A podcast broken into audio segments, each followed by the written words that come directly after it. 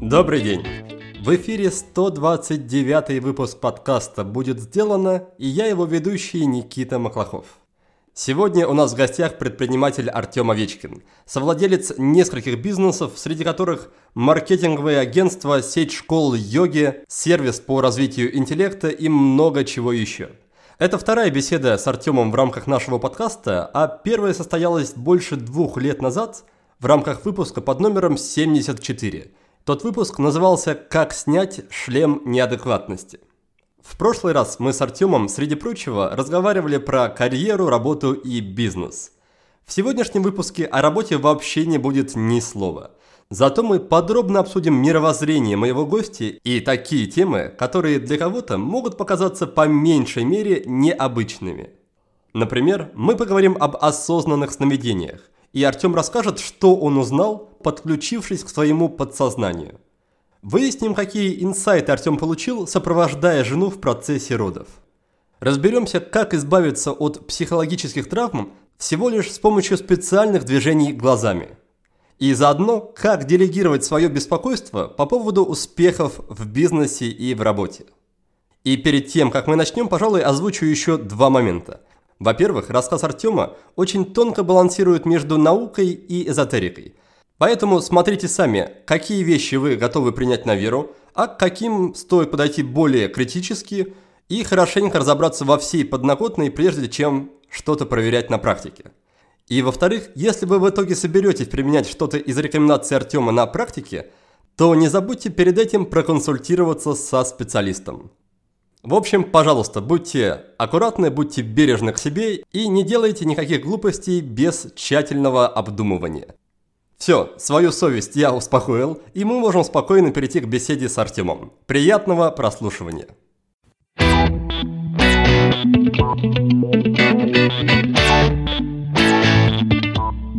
Артем, привет. Никита, приветствую, приветствую. Рад слышать. Давно мы виделись, слышались последний раз. Да, больше двух лет прошло с первого выпуска. С тех пор ты стал уже, успел стать отцом новоиспеченным, поэтому начать хочу с поздравлений. Расскажи, как самочувствие у тебя, у супруги, у ребенка? Слушай, самочувствие на самом деле отличное. Вот. я познал, что такое депривация сна. Ну, когда не высыпаешься, да, и мозг работает в таком своеобразном режиме. На самом деле, в момент вот э, родов я присутствовал там, да, и у меня случилось такое Э, такие озарения, инсайды, да, мы сегодня можем о них поговорить, потому что они имеют прямую корреляцию вообще к тому, как люди проживают жизнь. И э, мне кажется, я там кое-что понял в этом процессе. Мы побеседуем сегодня обязательно об этом. Артем, у тебя почти десяток бизнесов рабочих. Неужто ты только сейчас почувствовал, что такое депривация сна после рождения малыша? Бизнесов-то много, да, бизнесов много, проектов разных, э, действительно много, но э, я их как-то научился делать вот все-таки в таком режиме, э, ну, не то, что прям на расслабоне, но не запаривая себя, да, то есть в какой-то момент я все-таки понял, что, ну, самое основное, что важно в жизни, это, в принципе, текущий момент, то есть то, что происходит вот прямо сейчас. Поэтому я перестал какое-то огромное количество времени уделять э, там, работе, да, и уделяю огромное количество времени проживанию жизни прямо в том виде, которое Э, в котором, в котором она происходит прямо сейчас. Часто у предпринимателей встречаю сравнение процесса рождения ребенка с процессом создания нового бизнеса или проекта. Как считаешь, есть что-то похожее, есть что-то общее? Нет, я считаю, что здесь нет ничего общего, потому что э, рождение ребенка дает очень стойкое такое понимание, что, в принципе, мы вообще ничего не контролируем. У мозга, да, есть некая иллюзия о том, что э, мы вроде как все контролируем, и нам кажется, что то, что мы в бизнесе сделали, это мы действительно сделали, да, но вот здесь вопрос, кто мы, ну, то есть, какая там 1% э, того, что мы можем наблюдать своим сознанием, мы считаем, что это делает бизнес, да, при рождении я понял, что, в принципе, мы вообще ничего не контролируем. Ну, то есть, это такая вот иллюзия контроля, поэтому приписывать себе идею о том, что мы там как-то на что-то влияем, создаем бизнес – и тем более это сродни с механизмом э, рождения ребенка, это вообще иллюзорно. Ну, то есть процесс создания бизнеса и процесс э, рождения ребенка по уровню сложности э, отличаются, ну, там, в миллиард световых лет, да, то есть как, как эти клетки понимают, в какой момент, кем им, э, как дифференцироваться, где там, как это все развивается, и это все от тебя вообще не зависит, работает по каким-то законам, которые э, даже врачам не подвластны, да, то есть очень много моментов, меня вот это удивило, да, в медицине очень много моментов рождения детей, ну, врачи не понимают, как это происходит. Ну, типа, вот как ребенок решает, что, что ему пора, там, кто, что ему там, совет директоров сказал, что, типа, пора выходить, да, непонятно. И вот таких непонятностей там миллиард-миллиард, поэтому, не, не согласен. Бизнес очень просто создавать. Но это просто у тебя их много уже, а ребенок один. Ребенок один, бизнесов много, да. Но ты упомянул иллюзию контроля, но при этом все-таки сама иллюзия, сама иллюзия важна, потому что если бы не было даже иллюзии контроля у людей, если бы они осознавали, что от них вообще ничего особо не зависит, то вряд ли бы хоть кто-то что-то хоть как-то мог делать, хоть как-то действовать, хоть что-то пытаться создавать. Поэтому, может быть, это иллюзия, но иллюзия все-таки полезная. Не считаешь? Не, Никит, не, немного сейчас разверну свою идею. В принципе, жизнь кратно э, становится проще – когда мы переходим от вот этой идеи о том, что мы что-то можем э, создавать, рулить, э, планировать, ну, как бы вот от стандартного нашего мышления, когда мы переходим к тому, как работает физиология, да. Значит, физиология работает следующим принципом. То есть формируется какая-то потребность, да, и дальше эта потребность э, либо удовлетворяется, либо не удовлетворяется. Если она не удовлетворяется, то запускается, ну, во-первых, возникает э, отрицательная обратная связь, да, что процесс не достиг вот этого результата, это называется акцепт результата действия э, в теории функциональных систем. Ну, не суть. То есть, грубо говоря, сформировалась потребность. Дальше организм пытается эту потребность удовлетворить. Если она удовлетворена, то мы чувствуем э, обратную положительную связь, нам становится хорошо. Если не удовлетворена, соответственно, э, мы чувствуем негативную обратную связь, и организм пытается скорректировать следующую итерацию, чтобы потребность была удовлетворена. К чему я это все говорю? что если мы э, научимся работать, ну, в том числе, или что-то делать совершенно как бы на другом уровне, на каком уровне, например, мы сформировали какую-то потребность, заработать денег, это звучит так приземленно, но это будет понятно, заработать денег, да, и дальше все, что мы делаем, мы как бы делегируем нашему сознанию, пороговому, бессознательному, как угодно можно называть, да, но мы делегируем нечто большему внутри нас решение этой проблемы – или этой задачи. И за этим процессом лишь наблюдаем. И в конце мы фиксируем, ну то есть мы достигли этого результата или не достигли. Процесс проживания квантами жизнь, да, от момента постановки цели, потребности к ее удовлетворению. А, если мы вот эту середину между этими процессами будем делегировать, мы станем гораздо эффективнее. Потому что тело, организм, ум, сознание, бессознательное, там, все что угодно гораздо умнее, чем то, что мы считаем нами. Ну, то есть, я это в своей работе очень сильно заметил, да, что можно вот что-то запланировать и дальше пыжиться, думать, как это сделать, что-то там вот напрягаться, да, а можно вот поставить эту потребность и просто наблюдать за тем, как ум это выдает. Ну, то есть, какие он идеи выдает. И э, э, в конце просто зафиксировать то, что выдал ум в конце мы достигли того, что мы задумали, результат вот этого действия, да, мы достигли или не достигли, и нам нужно просто зафиксировать. Не достигли. И сесть и войти в новый цикл вот этого думания, если это касается какой-то проблемы, да. И это создает колоссально потрясающие другие результаты. Ну вот я раньше поведение мое напоминало то, что ты съел, например, кусок хлеба, и сидишь и организму рассказываешь, как его переваривать там на какие-то ферменты, витамины, аминокислоты там, да, то есть ты вот сколько желудочного сока надо выделить. Есть организм все знает, да. И в конце э, организм, он либо усвоил этот кусок хлеба, либо не усвоил. И если он фиксирует, что хлеб не усвоил, то следующую итерацию, которую он запустит, он постарается сделать по-другому, чтобы приблизить к вот этому полезному результату действия. Да? И то же самое относится вообще к проживанию жизни. То есть мы переоцениваем вот этот какой-то один процент нашего сознания мы переоцениваем. Нам кажется, что мы вот, ну, все понимаем, все рулим, все, все как бы думаем. Нет, надо задействовать гораздо больше ресурсов. То есть запланировали, Дальше просто как бы отпускаем этот процесс контроля, мозг сам все это делает, и нам важно зафиксировать просто конечную точку. То есть вот конечная точка, она привела нас к этому или не привела, да? И эта практика, на самом деле, она очень простая. И э, вот слушателям я рекомендую, ну, прям начать это делать на минимальных вещах. Фиксировать потребности, которые форм, формируются, да, и фиксировать э, момент удовлетворения этой потребности, или бы неудовлетворения. В питании очень круто работает, да, то есть вот хочу есть, пошел что-то съел, как вот почувствовал, да, и зафиксировал. Ну, то есть, ты как себя сейчас чувствуешь? Ты переел, не доел, живот болит, не болит. И вот в следующий раз руки сами положат, там, например, порцию поменьше, да, то есть организм, он сам скорректирует вот поведение. Главное, ну, зафиксировать, пришли мы к полезному результату или не пришли, да, то же самое вот в мозговой деятельности, э, там, решение каких-то задач. Вот. Да, эта идея мне знакома. Часто в этом случае вспоминаю Андрея Владимировича Курпатова. Он ее как раз активно промотирует. Он... А, да? Да, много говорит о том, что мышление – это что-то, нечто, что происходит без нашего сознательного участия. Mm. И примерно то же самое, что ты сказал, что чтобы решить какую-то задачу, решить ее хорошо с использованием максимальных ресурсов мозга, надо сначала задачу мозгу поставить, загрузить в него весь необходимый объем информации и дальше дать ему, позволить ему переварить все это, дальше выдать нам решение. И у меня тут скорее вопрос в том, как не вмешиваться в этот процесс, потому что мало кто готов сидеть без дела. Если ты сидишь просто и ничего не делаешь и говоришь, что думаешь, то это воспринимается скорее как тунеядство. Ты вот э, хорошую тему коснулся, да? Почему у многих людей э, этот процесс вызывает сложности? Ну, допустим, вот мы запланировали какую-то удовлетворить потребность, да?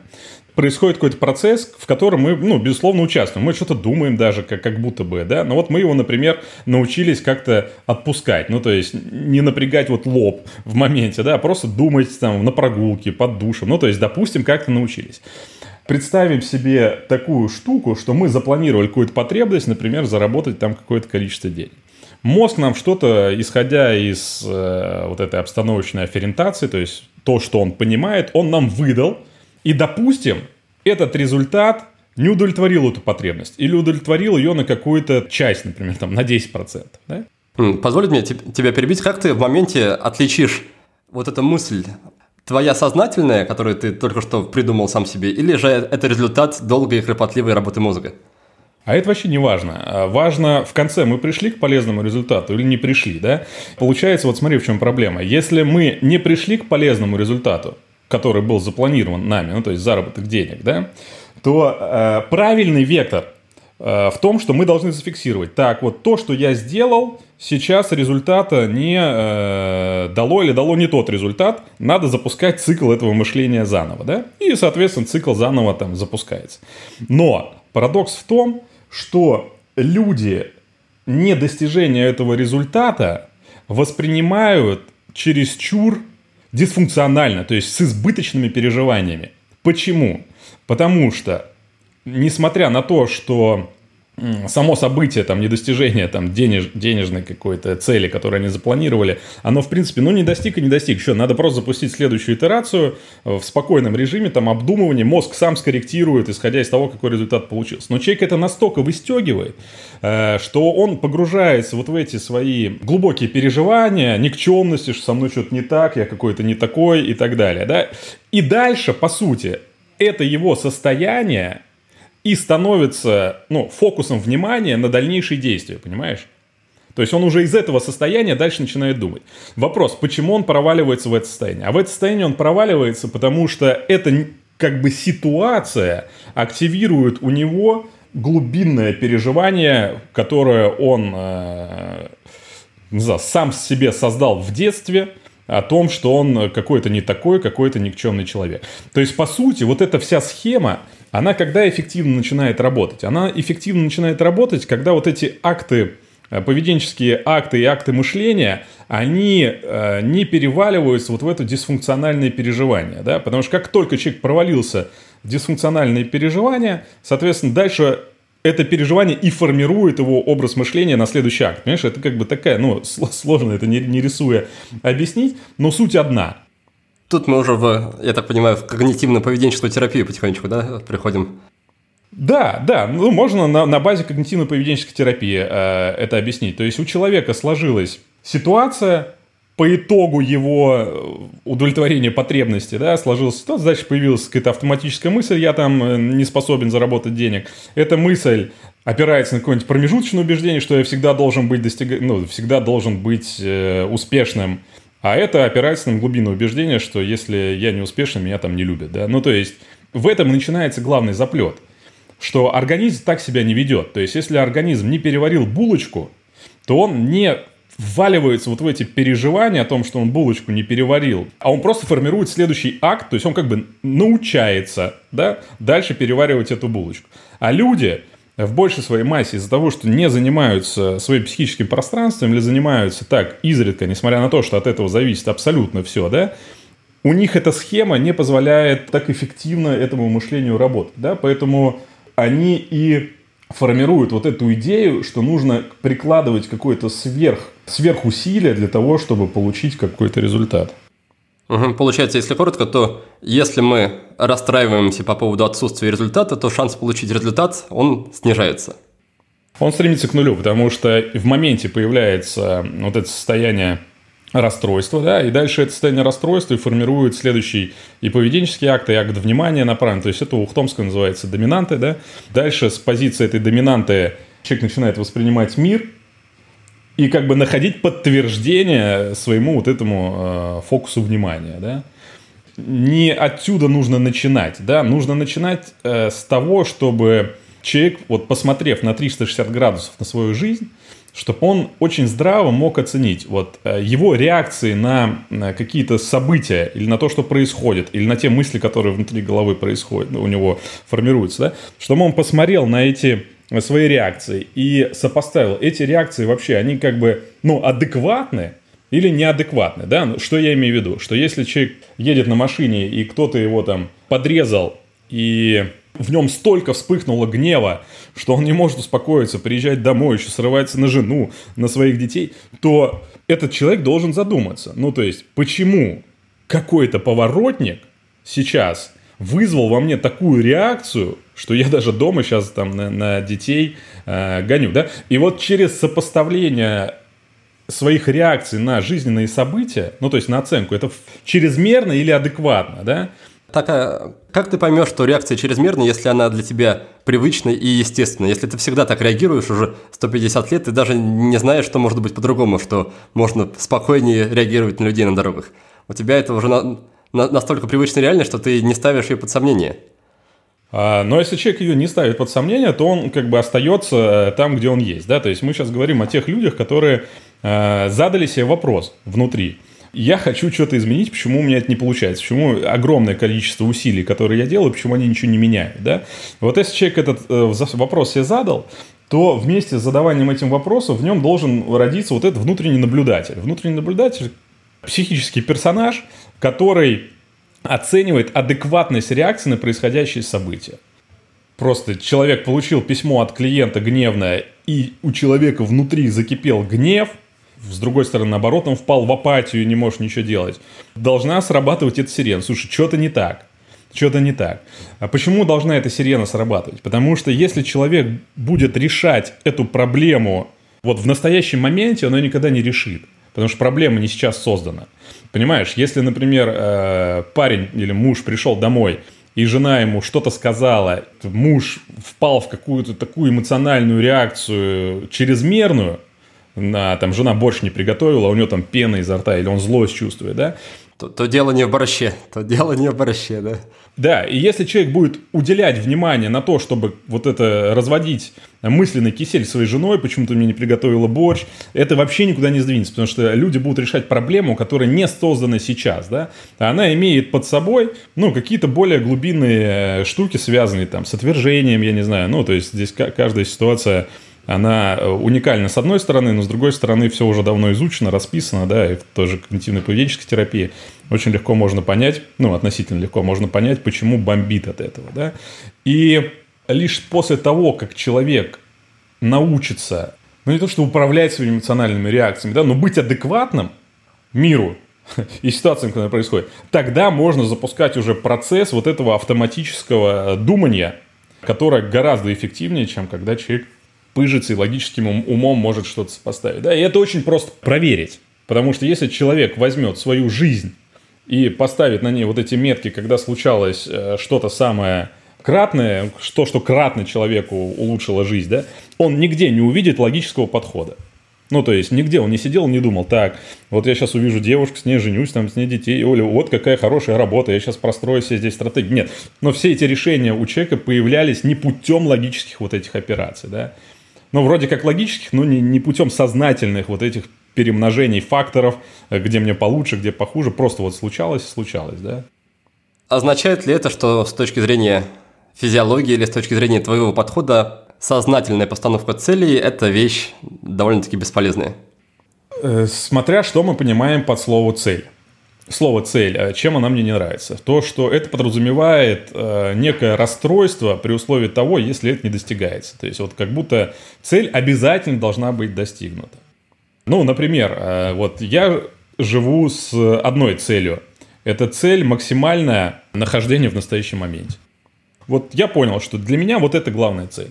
Это максимальное проживание каждого момента в полноценной включенности. Причем это не только проживание этого момента с позиции, что, ой, мне вот это нравится, а это я не буду проживать, это не нравится. Нет, это тотальное проживание их положительных эмоций, и условно отрицательных эмоций. Да? Вот это моя цель. И что это дает мне? Это, ну, кратно множит удовольствие от жизни, потому что я вот включен в жизнь. Но если мы сейчас говорим про там, бизнес-цели, например, да, или желания людей, то э, я наоборот за то, что они должны быть сформулированы. Э, но а, мы не должны испытывать чрезмерные э, вот эти дисфункциональные эмоции, при том, что э, мы не достигаем их так, как мы запланировали. Потому что как только мы начали это переживать, мы впадаем опять в дисфункциональное состояние, и из него начинаем думать, как бы все идет вниз, да. Короче, должен быть такой срединный путь. С одной стороны, жизнь она идет прямо сейчас, настоящий момент, он и называется настоящий, потому что он происходит прямо сейчас, да. Поэтому если мы будем планировать что-то где-то далеко с идеей о том, что когда мы это э, достигнем, там нам станет хорошо, эта иллюзия уже 100% опровергнута, ну так никогда не будет, да. Поэтому, с одной стороны, цель может быть проживать жизнь, максимально вкушая ее во всех аспектах прямо вот сейчас, да. Но, с другой стороны, могут быть некие фокусы, по сферам жизни, как там, как угодно, по смарту, да, которые, безусловно, направляют э, и наше поведение, и наше внимание, и все, и все. Но любая попытка быть зафиксированным на этой цели, она приводит к огромным проблемам. Почему? Потому что мы перестаем контактировать с реальностью, да? С чего мы начали? Что я понял э, при рождении ребенка, да? Я понял, что в какой-то момент происходит такое количество событий, ну, какие-то медсестры, там какие-то схватки. Ну, то есть вот столько всего происходит, что есть э, два способа э, дальше функционировать. Первый способ – это выцепить какой-то один аспект э, жизни и поверить только в него, ну, то есть вот сказать, что роды – это вот только вот это, то, то, что я вижу, да. Но я прям отчетливо это почувствовал, что это иллюзия. И так в этой иллюзии живет огромное количество людей. То есть они наблюдают какую-то часть там жизни, выхватывают эту часть жизни, дальше начинают верить в нее, э, что это и есть вся жизнь. И э, Дима Шаменков э, меня этому очень хорошо научил. Да, и отделяться от реальности.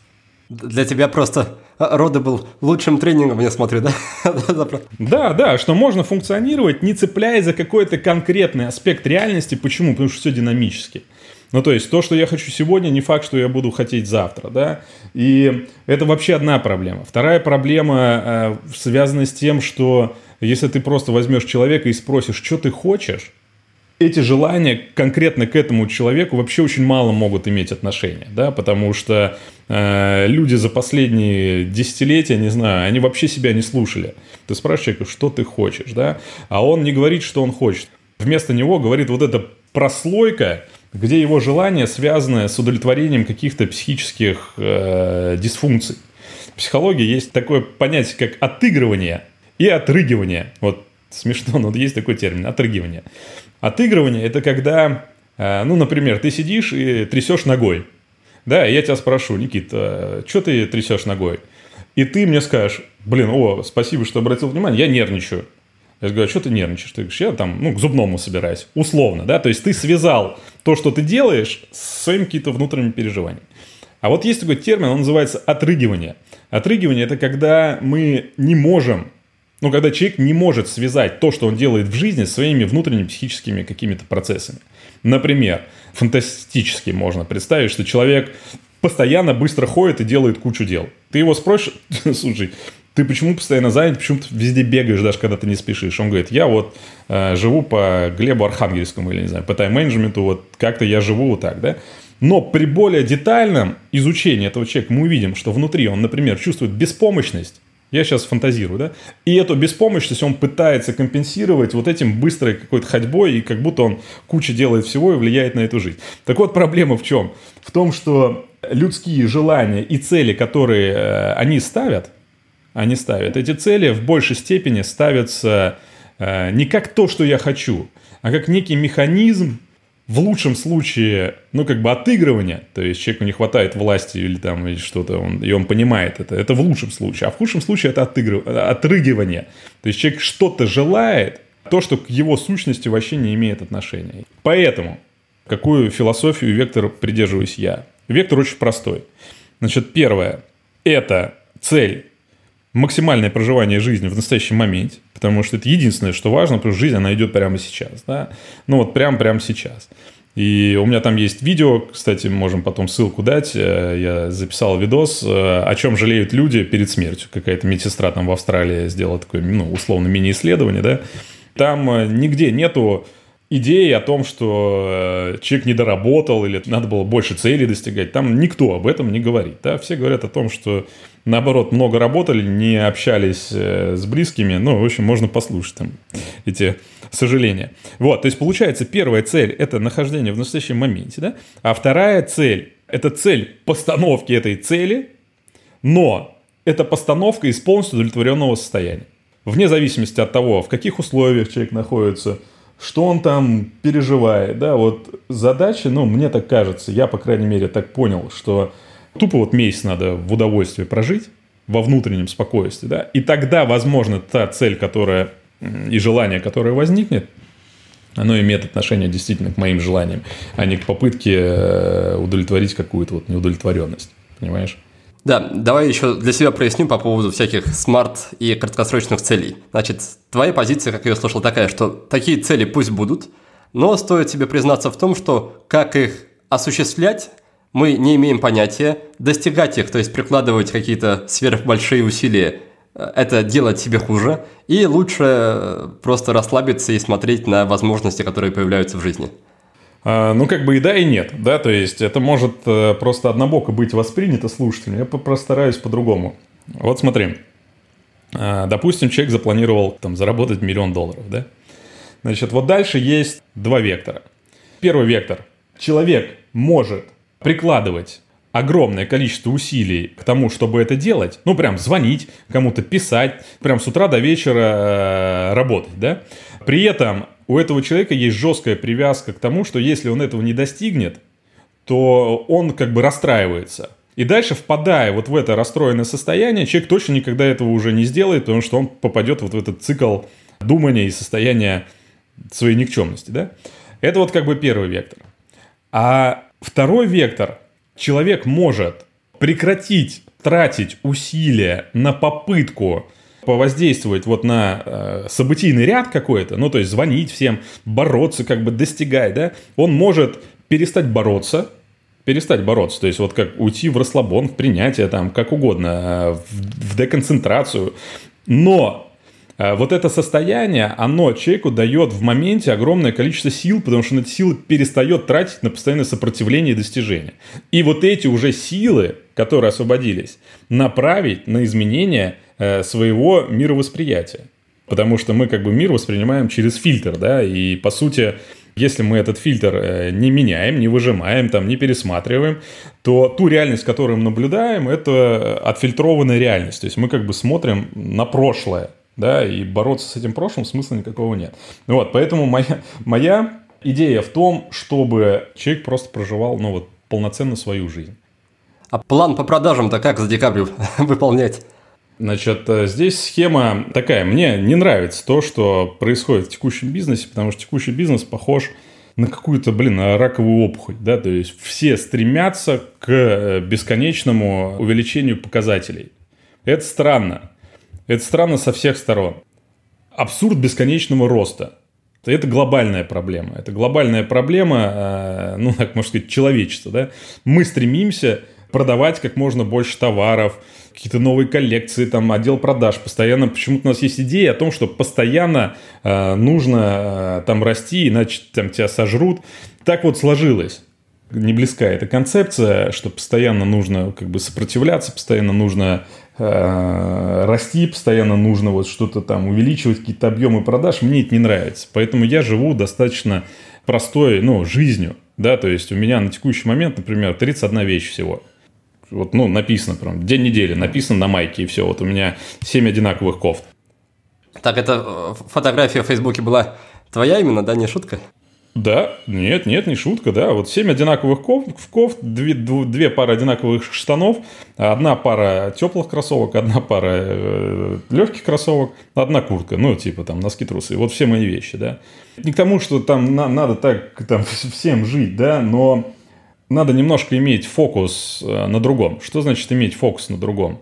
Получается, что вообще все самое прекрасное в жизни, э, оно бесплатное мы в каком-то все вот глобальном само, э, самообмане, да, поэтому хочется как-то по-другому, э, хочется не находиться вот в этой постоянно позиции впаривания кому-то чего-то как-то, да, как-то вот по-другому. Поэтому, что касается отдела продаж, ну, то есть, если э, цель человека бесконечное количество увеличения профита компании зачем-то, зачем-то, непонятно, да, ему уже денег хватает, но вот это бесконечное...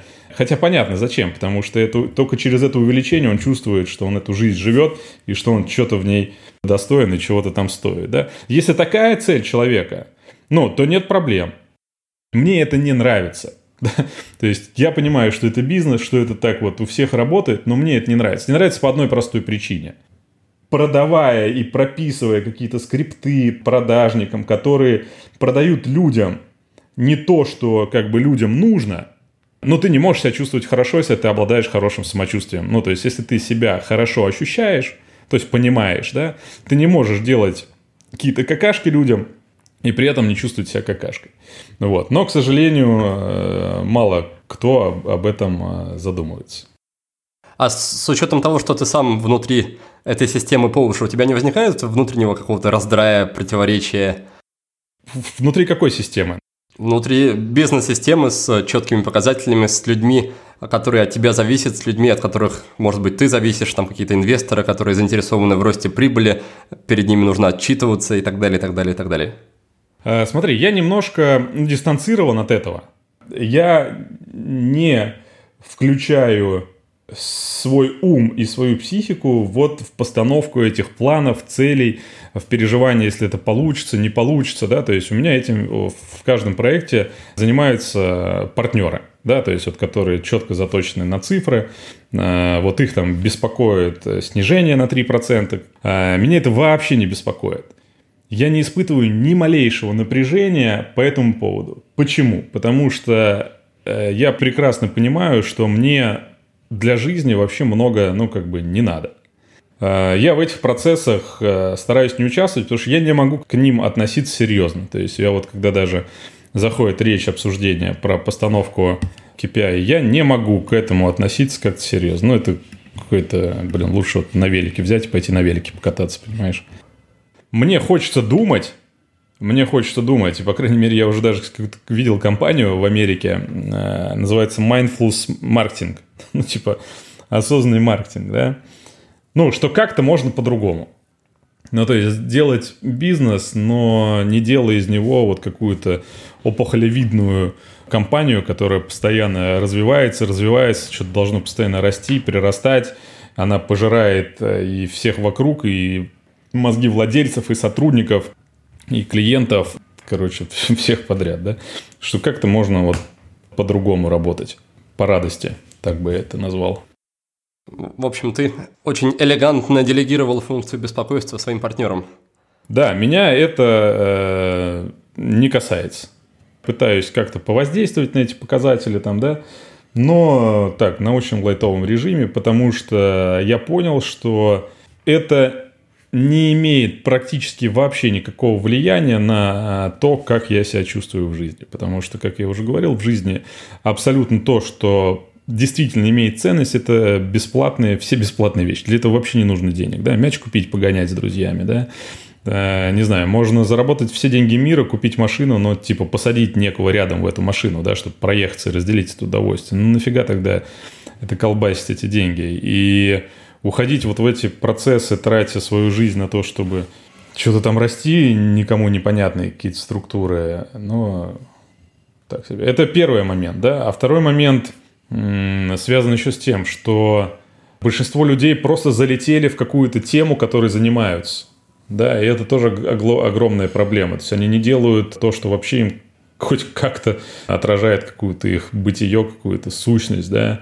И э, я видел огромное количество людей, которые просто бросали все и начинали заниматься каким-то там Тут архитектором стал э, компания ООО «Я», ну, то есть вот в компании одного-двух человек, да, и стали жить кардинально другой жизнью, несмотря на то, что у них там финансов стало кратно меньше, да, но удовольствие от жизни стало гораздо больше.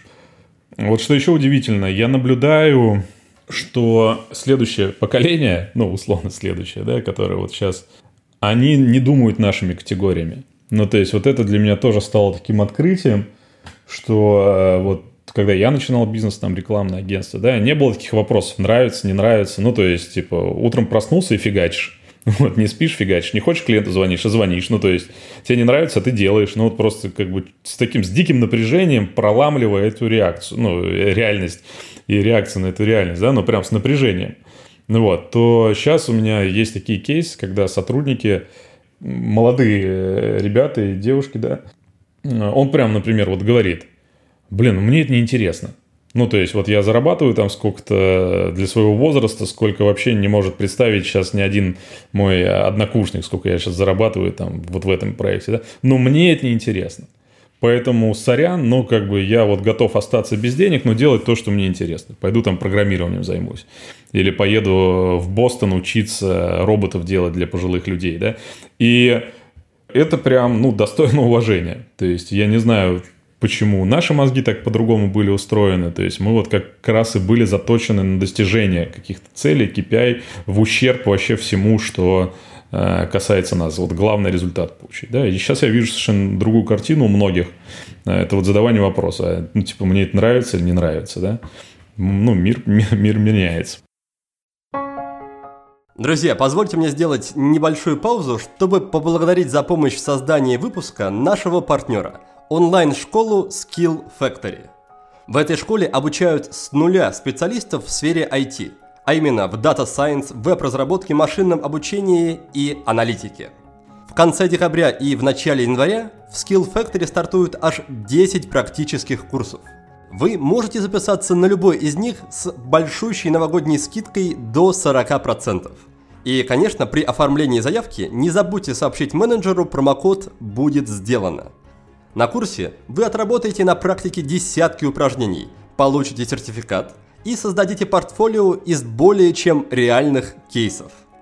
Обучение проходит в сопровождении менторов, которые отвечают на вопросы и помогают решать задачи. Школа Skill Factory является одним из лидеров на рынке онлайн-образования в сегменте Data Science. Обучение в ней прошли уже более 4000 человек – так что если вы хотите получить востребованную профессию или же повысить свой уровень как специалиста, то загляните на сайт школы и выберите подходящий курс. Ссылку на сайт школы вы, как обычно, найдете в описании этого выпуска на нашем сайте или просто набрав в поисковой системе Google Skill Factory. Ну а мы тем временем возвращаемся к нашей увлекательной беседе с Артемом Овечкиным. У тебя сейчас 33 вещи, о работе и бизнес-показателях ты не беспокоишься, из чего тогда состоит вообще твоя простая повседневная жизнь? Что в ней есть? Происходит ее проживание, процессный процесс, который исключает наличие вообще каких бы то ни было планов, да, то есть вот даже сегодня со мной пытались договориться на какое-то выступление там через месяц, Я говорю, я вам не могу сказать, что я буду через месяц. Вот давайте за три дня созвонимся, да, и тогда я как бы буду понимать, э, в ресурсе я, не в ресурсе, хочу я, не хочу, да. То есть вот я, ну, как бы без цели, находясь э, в текущем моменте, моменте просто проживая жизнь, делая совершенно какие-то простые вещи, э, катаясь, не знаю, на велосипеде, кушая простую еду, чувствую себя превосходно. При этом э, компанию сделал Конгру, да, ты видел, наверное, ее это сервис по э, работе с переживаниями, с глубинными убеждениями, да. И вот э, этот сервис я развиваю полностью на расслабоне. У меня нет четкого рабочего какого-то времени, когда люди должны это делать, каких-то жестких показателей, что вот столько-то должно быть продаж. Ну, строю бизнес на таком расслабоне, который касатель, касается всех, включая клиентов. То есть не понравилось тебе что-то, пишешь прям, не понравилось. Вот прям деньги обратно возвращают тебе, и иди живи своей э, прежней жизнью, как ты жил, да. Что удивительно, проект растет гораздо быстрее, чем другие проекты, куда было проинвестировано колоссальное количество денег, и где все делалось в запаре, э, с финансовыми планами, с бизнес-планами, и э, все там сейчас не очень хорошо, да.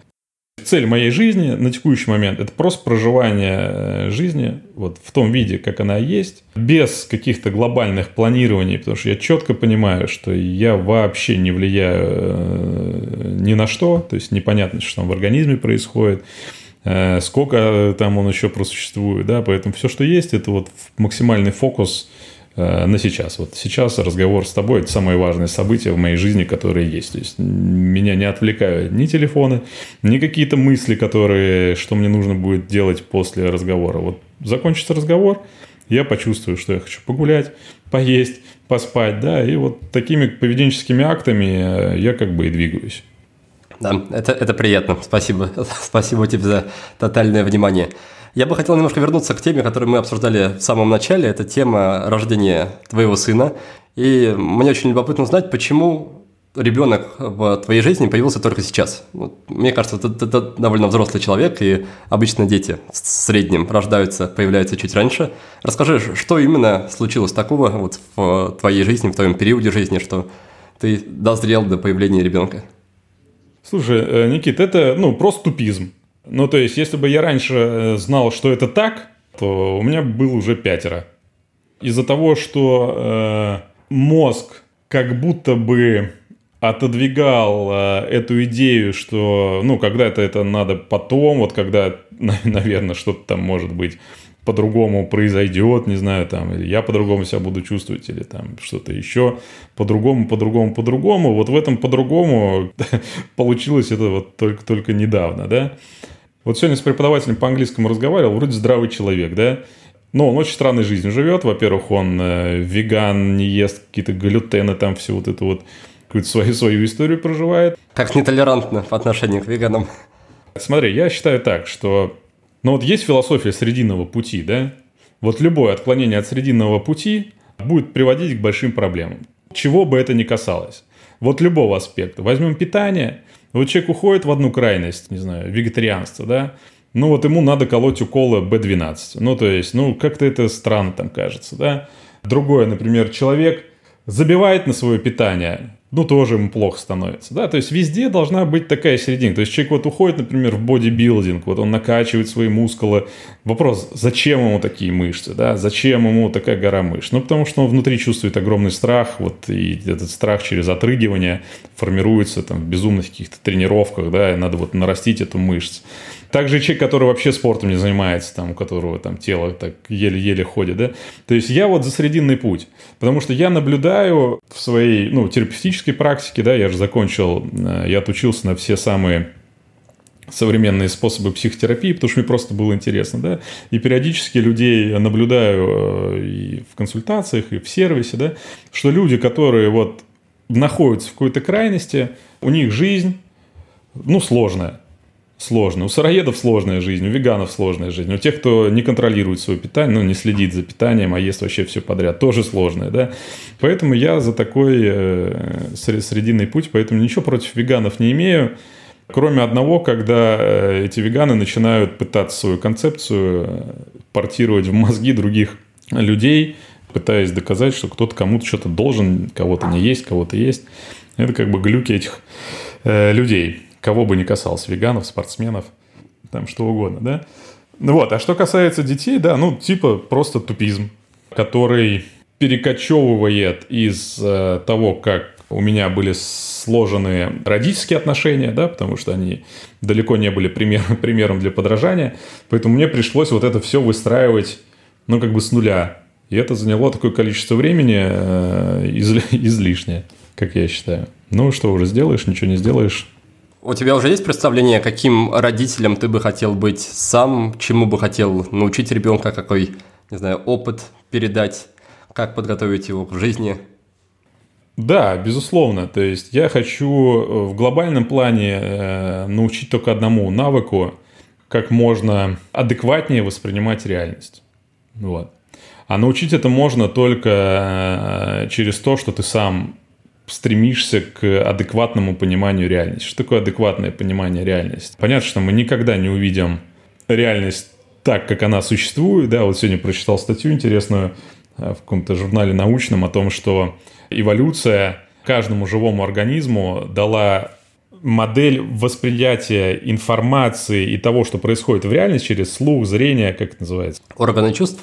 Через органы чувств, да. То есть дала такой, такой функциональный диапазон органов чувств, э, с одной целью, чтобы эти органы чувств способствовали дальнейшему выживанию вида, ну и как бы там э, развитию размножению, да, то есть львы, они вот так видят, э, и им это достаточно. Человек вот так это видит, и ему это достаточно для продолжения рода, да, что типа излишне нам не дали. Поэтому что на самом деле происходит, мы э, абсолютно не имеем вообще никакого понимания.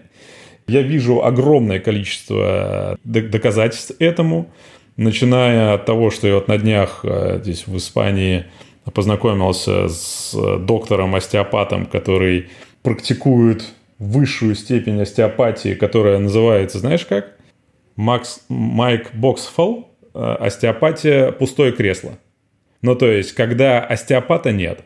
Ну, то есть, когда тебя корректирует, твое здоровье корректирует напрямую архитектор, да, и он это э, прекрасно, Макс Боксфолл, он был врачом, он это прекрасно интегрировал в свою практику, помог миллиону тысяч там людей. Через неделание ничего, кроме того, что он соединял человеческое сознание вот с нечто. Ну, это какая-то... Я, то есть, я, мне, э, когда об этом рассказывают врачи, неврологи, да, я понимаю, что я как бы вообще не понимаю. То есть, мои, ну, то есть, я, я говорю, я вот, я вас не понимаю, вы серьезные люди, вот вы рассказываете. Да, но при этом есть огромное количество кейсов, как и мне тогда помог остеопат, да, в прошлом подкасте я рассказывал. Есть огромное количество кейсов, которые, ну, вот, работают, да. Поэтому я понимаю, что мы реальность не видим, как она есть, но мы можем иметь какую-то степень приближенности какой-то доли адекватности реальности. Я хочу передать только эту приближенность, потому что только от этой приближенности э, и зависит, как человек себя ощущает и что у него в жизни случается. Вот любой аспект жизни возьми, например, бизнес. Да? Почему бизнес получается? Бизнес получается, потому что э, предприниматель адекватно видит реальность видит не фантазии свои относительно того, что там людям нужно или не нужно, да, а он видит реальные потребности людей. Да, вот Миша Дашкиев, э, мой хороший друг, вот он, ну, он потрясающий. То есть он, вот он просто смотрит на, не знаю, какую-то целевую аудиторию, вот прям понимает, какими словами, что им нужно говорить, чтобы они поняли, о чем идет речь, да, то есть он адекватен вот этой э, когорте людей, с которыми там он общается, да, и бизнес от этого зависит, то есть если я адекватно вижу своих потребителей, не через призму своих каких-то фантазий, да, а как бы, ну, максимально адекватно, то я понимаю, что, что мне нужно делать, да. Также и отношений. То есть, если я адекватно, например, понимаю в каком-то приближении свои психические какие-то потребности и загоны, то я адекватно понимаю, приближенно к реальности, почему я выбираю ту или иного партнера, да, и выбираю я действительно для отношений или для компенсации каких-то своих психических там дисфункций я вот хочу учить э, этой адекватности. Такое понятие адекватно, оно субъективно, да? Ну, то есть, с позиции того, насколько я это понимаю. Потому что, как мне кажется, я понимаю. Не все, но много, как мне кажется, опять же. А для тебя самого это не звучит слегка жутковато, тот факт, что мы на самом деле вообще не понимаем, что происходит в объективном каком-то мире, если он существует? Почему меня это не пугает? Потому что э, я знаю, что точно есть это есть всегда. Это твое, ну, бытие. Условно это можно представить, что есть кастрюля, в которой все и варится. Ну, то есть варятся твои мысли, твои события, да. Но вот есть кастрюля. И вот эта кастрюля, она у нас у всех одинаковая. То есть твое, твое бытие, вот это э, восприятие, переживание сущности жизни, которая прям есть сейчас, тот, кто слушает меня, да, вот он есть, и он одинаковый. Что у тебя, что у меня, что у нас слушает. То есть у нас эти кастрюли у всех одинаковые. Осознавание и ощущение вот этой бытийности – что она не изменилась, и более того, ее не надо даже как бы создавать, она, ну, то есть вот прям, прям сейчас ты есть, да, и вот это вот бытие, оно, оно у всех одинаково, оно есть прямо сейчас, и оно не создавалось, то есть мы как бы ничего не делали, чтобы его создать, и мы ничего не делаем, чтобы его прекратить, да, оно просто вот как бы есть. И вот в этом есть, есть все остальное, да. И можно париться насчет того, что, что вот это остальное в этой кастрюле варится, и как-то нервничать, переживать, что там получилось, не получилось. В эту игру можно заиграться. А почему в эту игру можно заиграться? Я, э, когда еще вот занимался своим здоровьем, всякими вот этими штуками, да, я освоил достаточно такой простой навык, который на самом деле усложняет, но навык на самом деле осваивается очень просто. За там 2-3 недели можно освоить э, засыпание без потери осознавания. Ну, то есть ты ложишься спать, это называется осознанное сновидение, кто-то там астрал, да, то есть это, я даже сейчас не хочу об этом дискутировать, как это называть, да, там люди называют это фазой, да. И я вот тебе хочу сказать, что как я могу понять, что сейчас я не в фазе? Только по одному действию, что в фазе я смотрю на часы, и в этих часах постоянно меняется время, когда я смотрю. То есть я вот посмотрел сейчас там 7 часов. Вот если я сейчас был в фазе, еще посмотрел, сейчас было 6 утра, потом 7 утра, да, то есть постоянно меняется время. И это единственное, что позволяет мне понять, что я нахожусь, ну, как бы вот э, в фазовом состоянии во сне. То есть реальность мозгом моделируется на, с такой детализацией, с такой проработкой, что это просто что-то с чем-то, да, то есть поэтому сказать, что сейчас мы, мы с тобой находимся в какой-то такой реальности, которая на самом деле там существует, да ради бога, ну, как бы вопрос э, расстраивается из-за того, что в этой реальности там что-то происходит, то, как мы считаем, должно быть, а что-то происходит по-другому, мы поэтому паримся, ну, это так странно звучит. Это так же, как в осознанном сне там э, запариться, что ты полететь не можешь, да, но стоит это расстраиваться? Да нет, наверное, не стоит. Раз уж мы полезли в эти темы, расскажи, ты в прошлом подкасте упоминал, в прошлом выпуске упоминал, что у тебя было много-много разных около духовных, в том числе психоделических опытов. Был ли какой-то особо запоминающийся, достойный упоминания сегодня, достойный рассказа, который, не знаю, что-то сильно изменил или, наоборот, тебя закинул туда, куда тебе не стоило попадать? Ну, во-первых, у меня не было психоделических опытов, то есть я не употреблял никогда никакие галлюциногенные наркотики. Никаких грибов, ни, ни айваски, ничего? Не, не, ничего не употреблял. Но э, что действительно меня поразило, это э, вот это фазовое состояние.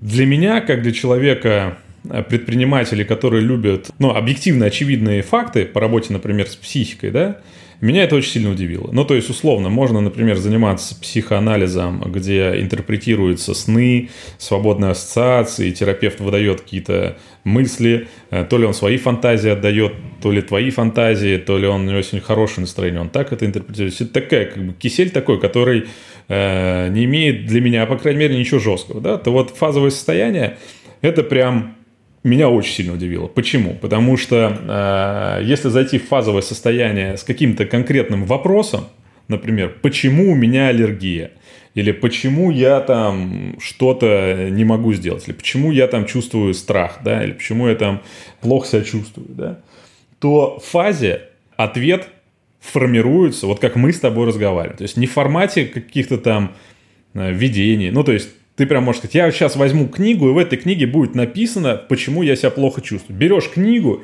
и читаешь. Вот что меня удивило вообще в этих фазах, это мне прям мне мозг прям разорвало, да, что люди используют вот это фазовое состояние, знаешь, типа, чтобы погонять на тачках, на Мальдивы слетать, ну, в, в этом иллюзорном мире, да. Там есть такая техника, кто за дверью.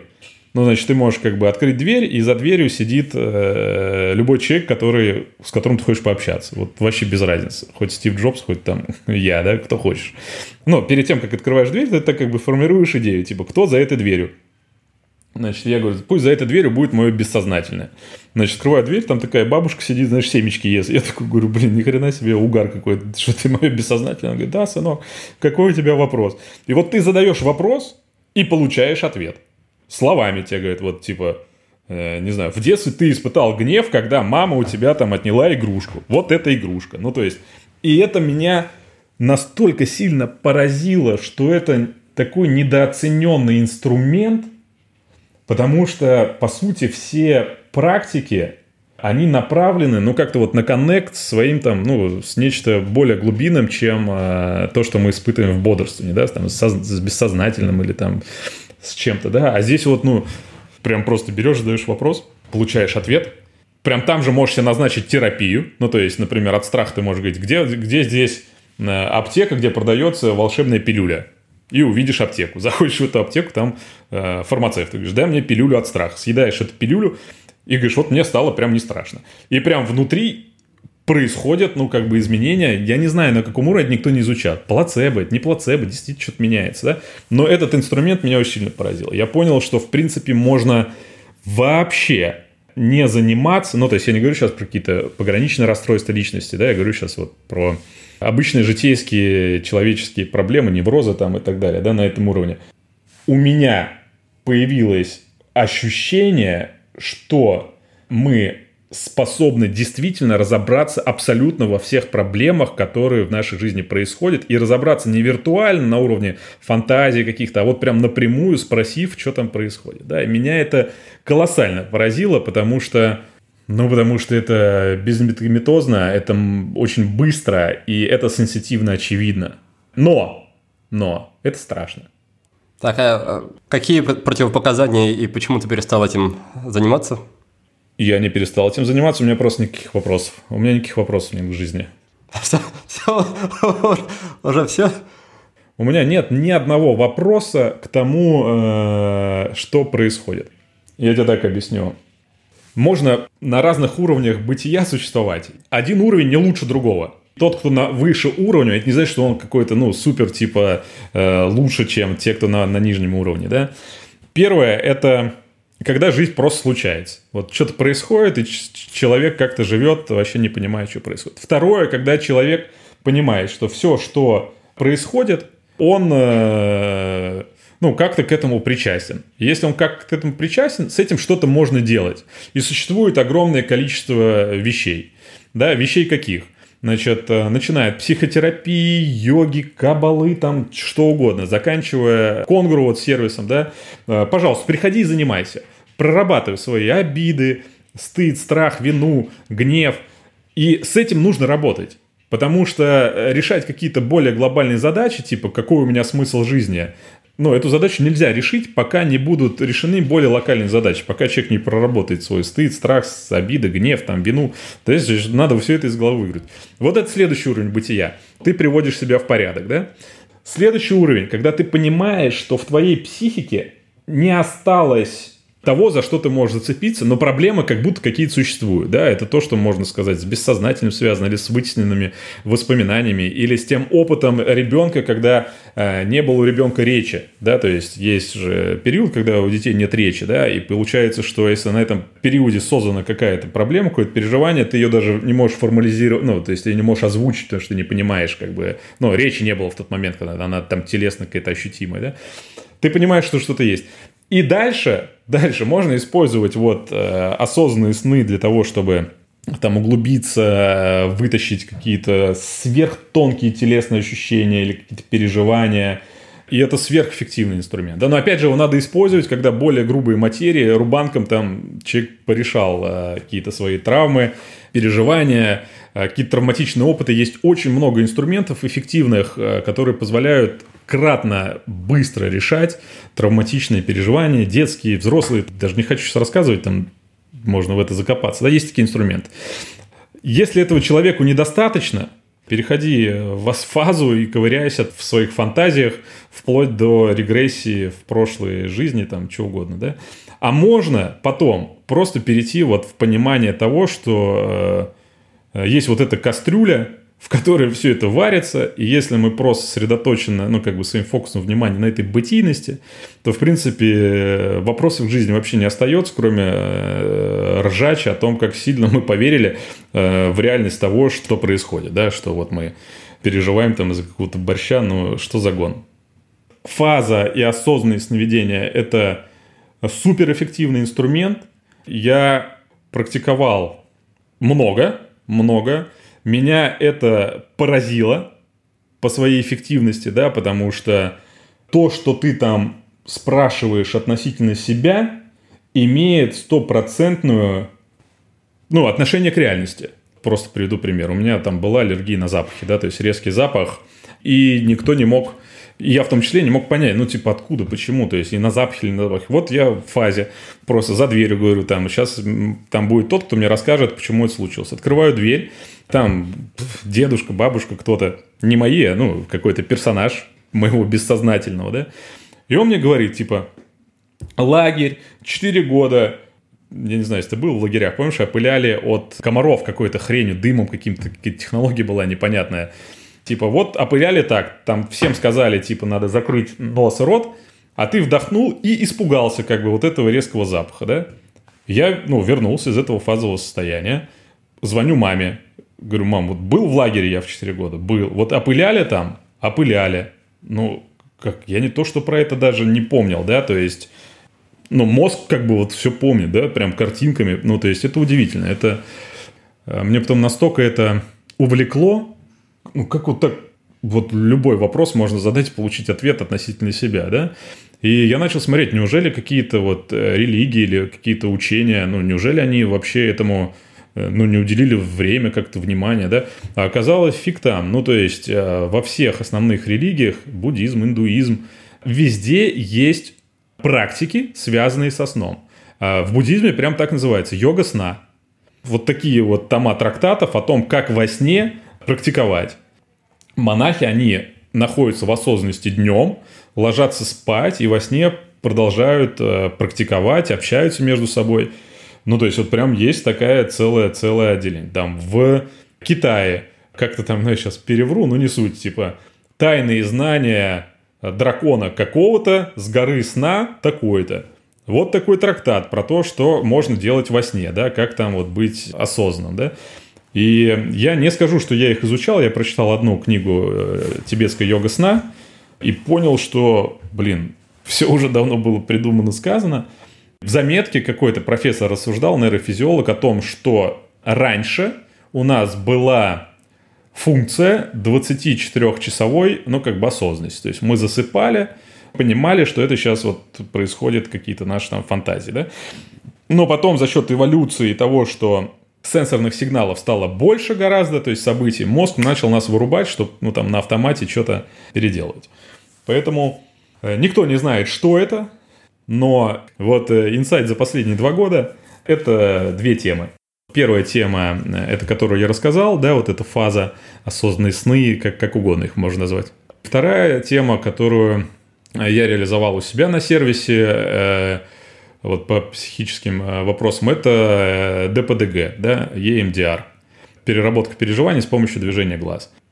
Причем я об этом знал. И вот я себя поймал на этой когнитивной ошибке, что я знал эту технологию еще когда вот у меня было куча проблем, но мой ум ее отбросил, потому что обесценил ее из ее простоты. То есть я ее прочитал, мне ее даже один раз показали, там терапевт, я сказал, блин, ну вы что, гоните, что ли, я что, могу все проблемы решить вот таким способом? Не, ну так не бывает, типа это какая-то э, фигня полная, да. В итоге я к ней вернулся, к этой технологии, да, э, ДПДГ, десенсибилизация переживания движением глаз. Вернулся, прошел обучение, прочитал все книги, интегрировал это у себя на сервис, провел сессий 300, наверное, сам, прозанимался с людьми, и я понял грандиозность того, кто нас проектировал.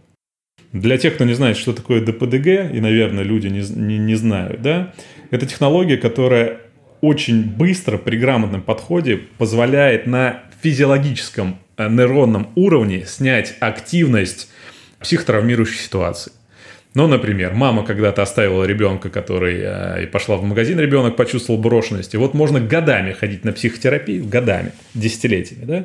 А можно за 15 минут с помощью определенных движений глаз по определенному протоколу э, снять это переживание на нейронном уровне. Прям в МРТ человека засовывают, делает 15 минут сессию, выдвигает, у него исчезла активность, э, вот эта патологическая активность нейронов. Да?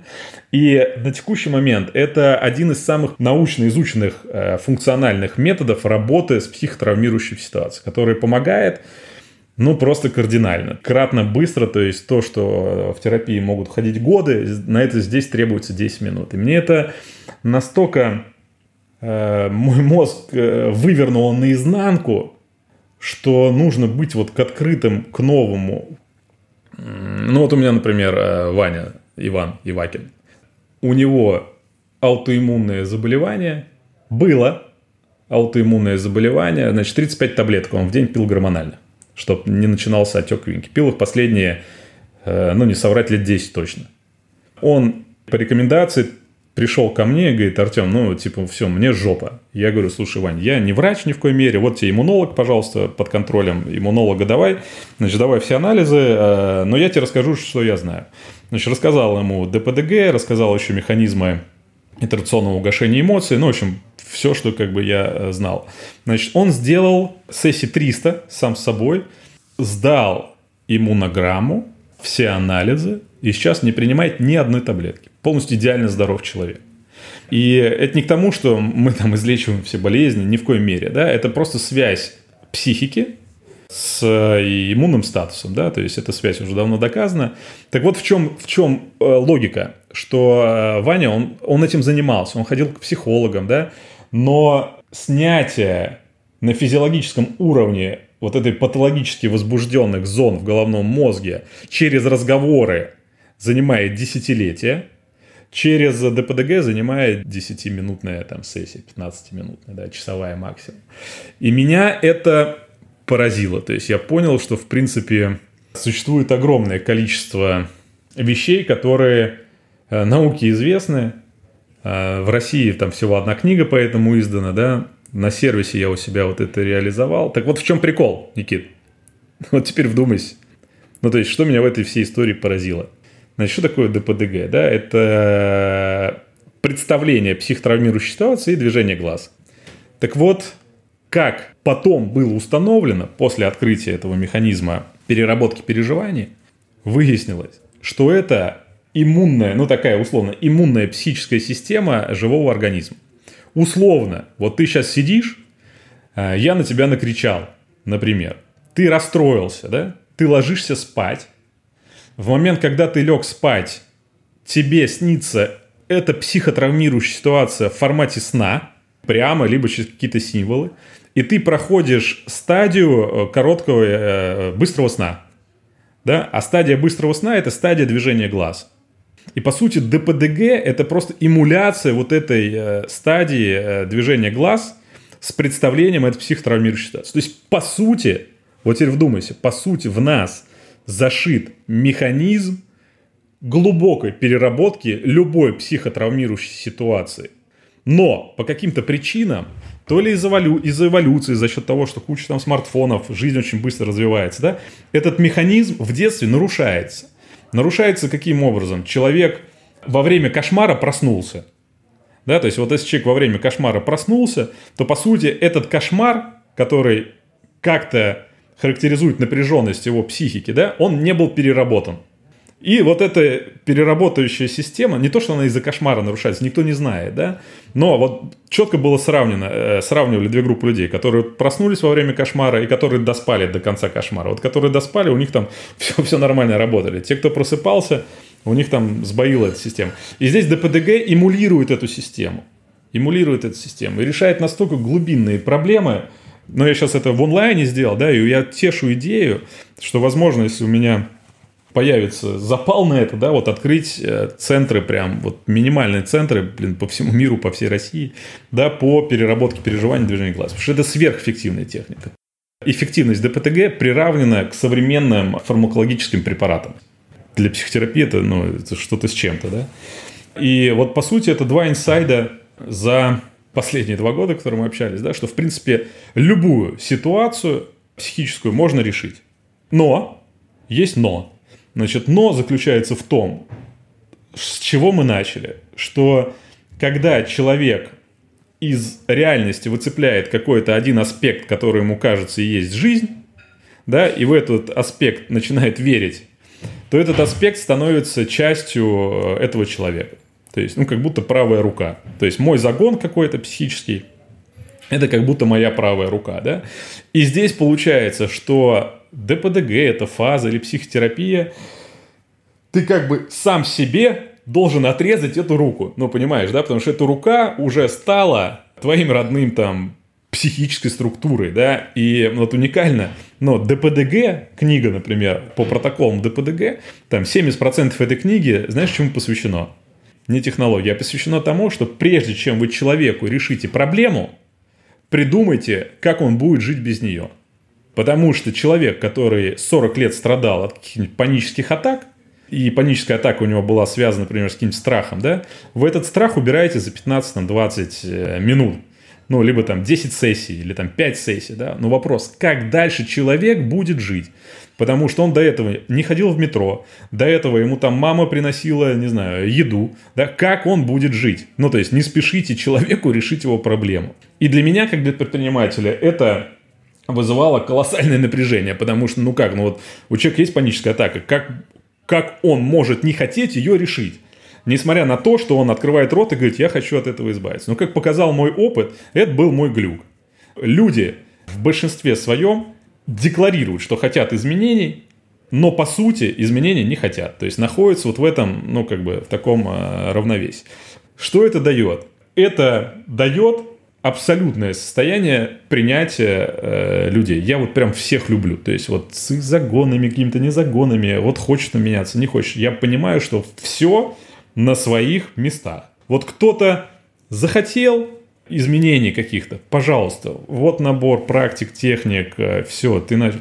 Захотел хуже, чтобы тебе было. Жизнь тебе говорит, пожалуйста, вот хочешь, там тебе хуже будет. Да? То есть вот все функционирует э, идеально. Поэтому в фазовом состоянии можно очень глубоко погружаться, но это не нужно 99% людей. Ну, то есть это реально не нужно, да? А 99% людей нужна э, какая-то технология, которая хорошо помогает, и эта технология там ДПДГ, да? Что я хочу слушателям сказать, что, ребят, если у кого-то есть какие-то проблемы, ну, во-первых, не сочтите за рекламу, э, придите на вебинар, мы ссылку оставим, просто послушайте, я там более глобально рассказываю про КПТ, про ДПДГ, да, если нет времени слушать, и вот прям, ну, жопа, вот прям завтра, где вы живете, находите EMDR-терапевта, да, идите и делайте сессии. Если прям, ну, не жопа, то углубитесь информационно, посмотрите, вот концептуализация, да, почему как бы есть такие э, ситуации. Да, я сейчас активно изучаю тему зависимости, и как раз то, что ты только что рассказывал, прям один в один пересекается, совпадает с тем, что, к тому, что я пришел. Что, во-первых, когда человек, например, курит, он со временем начинает воспринимать курение как часть себя, как часть самоидентификации. И, во-вторых, да, многим людям трудно именно отказаться от курения, потому что просто падает в пустоту многие падают в пустоту многие аспекты жизни, потому что курение было связано с едой, с общением, с досугом и так далее, и так далее. Получается, что нужно существенную часть жизни буквально выстраивать заново, и далеко не все готовы на это подписаться. И это прекрасно, понимаешь? Все на своих местах. Те, кто хотят, меняются, те, кто не хотят, э, не меняются, те, кто хотят ухудшения, ухудшаются. То есть вот и все это как-то уравновешено и прекрасно существует. Ну что, Артем, хочешь пару-тройку доступов к сервису разыграть? Без проблем. Разыграем давай доступы к сервису Конгру. Э, приходите, посмотрите вебинар, потому что понятно, что он там продает сервис, да, но э, можете выключить, когда начинается продажа, и не слушать это. Э, но до продажи там два часа хорошего контента. Как работают фильтрующие системы, как мы сами себе создаем проблемы. Ну, посмотрите, это прям хорошая тема. И что самое главное? Самое главное, что меня поражает в текущем положении происходящего, то, что меня всю жизнь учили каким-то объективным наукам, Понимаешь, физики, математики, химии, красный диплом у меня в институте, да? Но меня никто не научил жизни. Вот это вот поражает. И только энное количество лет я наконец научился жить. Ну, то есть, как научился? Хорошо, жить научился, да? И это тоже какой-то вот такой парадокс, который э, мне не очень понятен. То есть, жизнь-то я живу в своем субъективном мире, ну, в каком-то, да, внутри своей головы, как-то я воспринимаю, что-то думаю. Но ни в школе, ни в институте, ни после института, ни родители, ни учителя мне никто не дал понимания, ну, какие есть инструменты по работе с этим вот субъективным внутренним миром. Да? Несмотря на то, что это вообще самое главное, что э, в жизни может происходить. И более того, что от этого все зависит. Ну, то есть, надо прекратить тратить усилия на борьбу с жизнью, ну, с последствиями того, как мы там э, себя ведем, да, и потратить эти силы на то, чтобы разобраться э, с тем, как мы себя дурачим в голове. Круто. Есть у тебя еще силы на финальную нашу рубрику «Пять в одном»? Конечно. Давай тогда пробежимся, пробежимся. Книга года или двух лет, или хоть какая-то книга, которая запомнилась. Книга года – это отсутствие книг. Ты вообще перестал читать? Как только разобрался в жизни, все уже. Я не скажу, что я разобрался в жизни, я понял, что количество информации в голове снижает э, эффективность выбора, понимаешь? Ну, то есть, чем больше мы в голову... Ну, то есть, должна быть какая-то база, но эта база там есть у 99% людей. Да, дальше вот читать не надо. Ну, то есть, если есть какой-то вопрос, надо искать ответ на вопрос конкретный. А вот так э, запихивать э, в себя просто информацию... Э, я просто проследил, что вот это запихивание информации, что это такое отрыгивание базового отсутствия доверия к миру.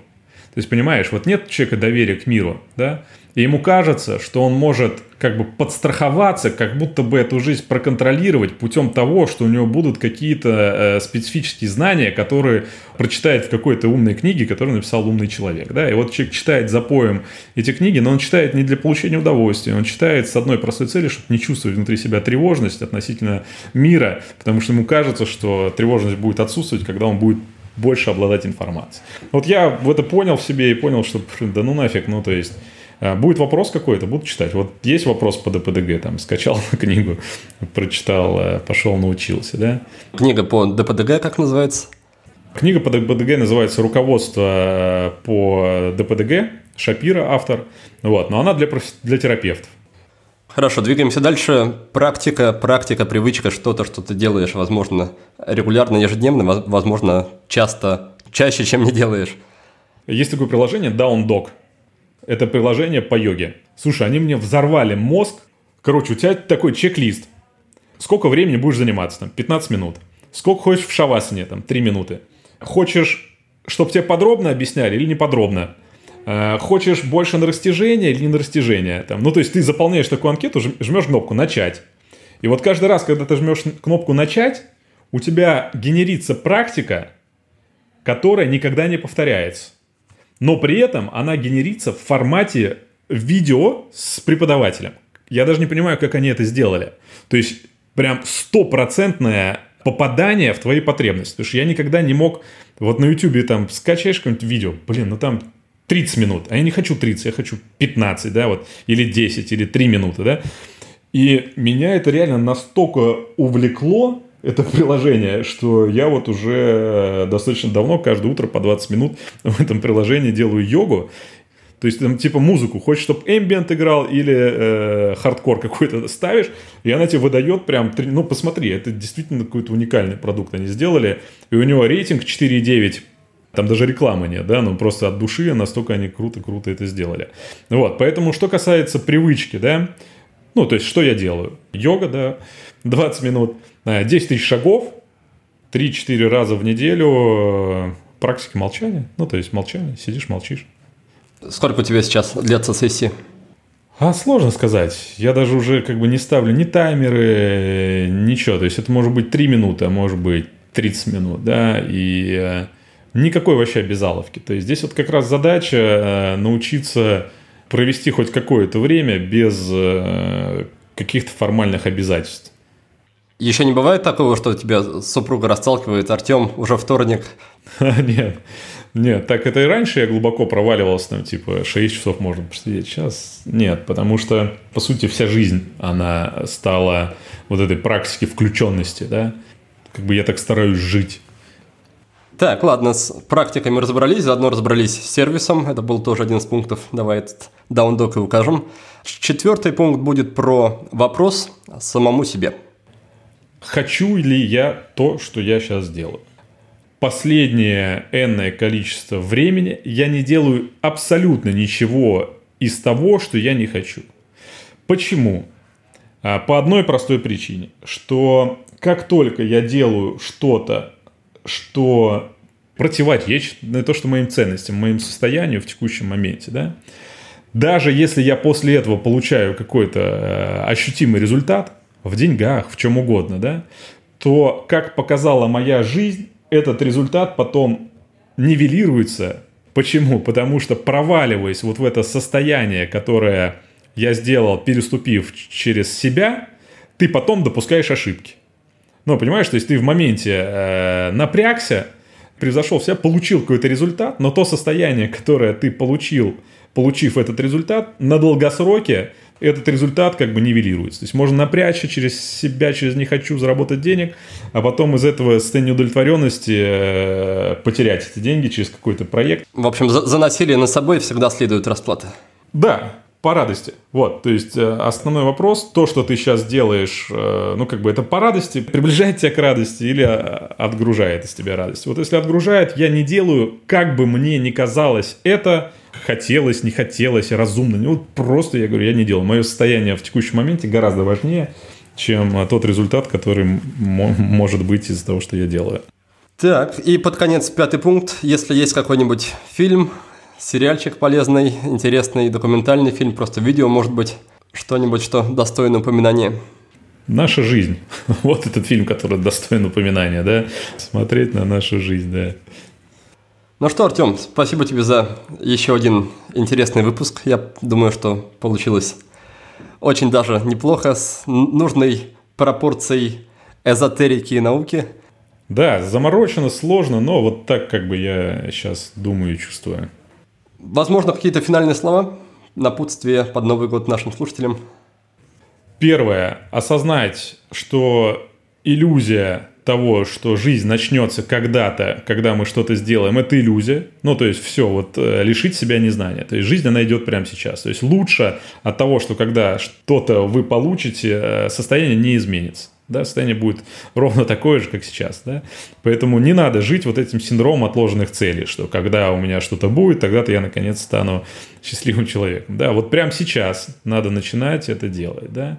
А, второе, я вам тоже очень настоятельно хочу сказать, что ваше внутреннее состояние не зависит от того, что внешне вы пытаетесь добиться. Ну, то есть это вообще не коррелирует с этим, да. Вот. Не надо тешить иллюзию, что опять мы что-то во внешнем сделаем, и нам станет хорошо, да. И третье, самое важное, что в нашей жизни происходит, э, это наше проживание жизни прямо сейчас, да, поэтому стоит быть сфокусированным на этом, стоит общаться с своими близкими, близкими, любить, дарить любовь э, и э, просто находиться вот в этом бытие, потому что мы не знаем, что будет буквально через там пять минут с нами, да, поэтому не откладывайте жизнь на потом. На потом. Вдох-выдох, э, концентрация на дыхании, возвращайте себя, вешайте себе резинки какие-то на руки, будильники ставьте, что угодно, да. Просто возвращайтесь в настоящий момент. Вот что происходит прямо сейчас.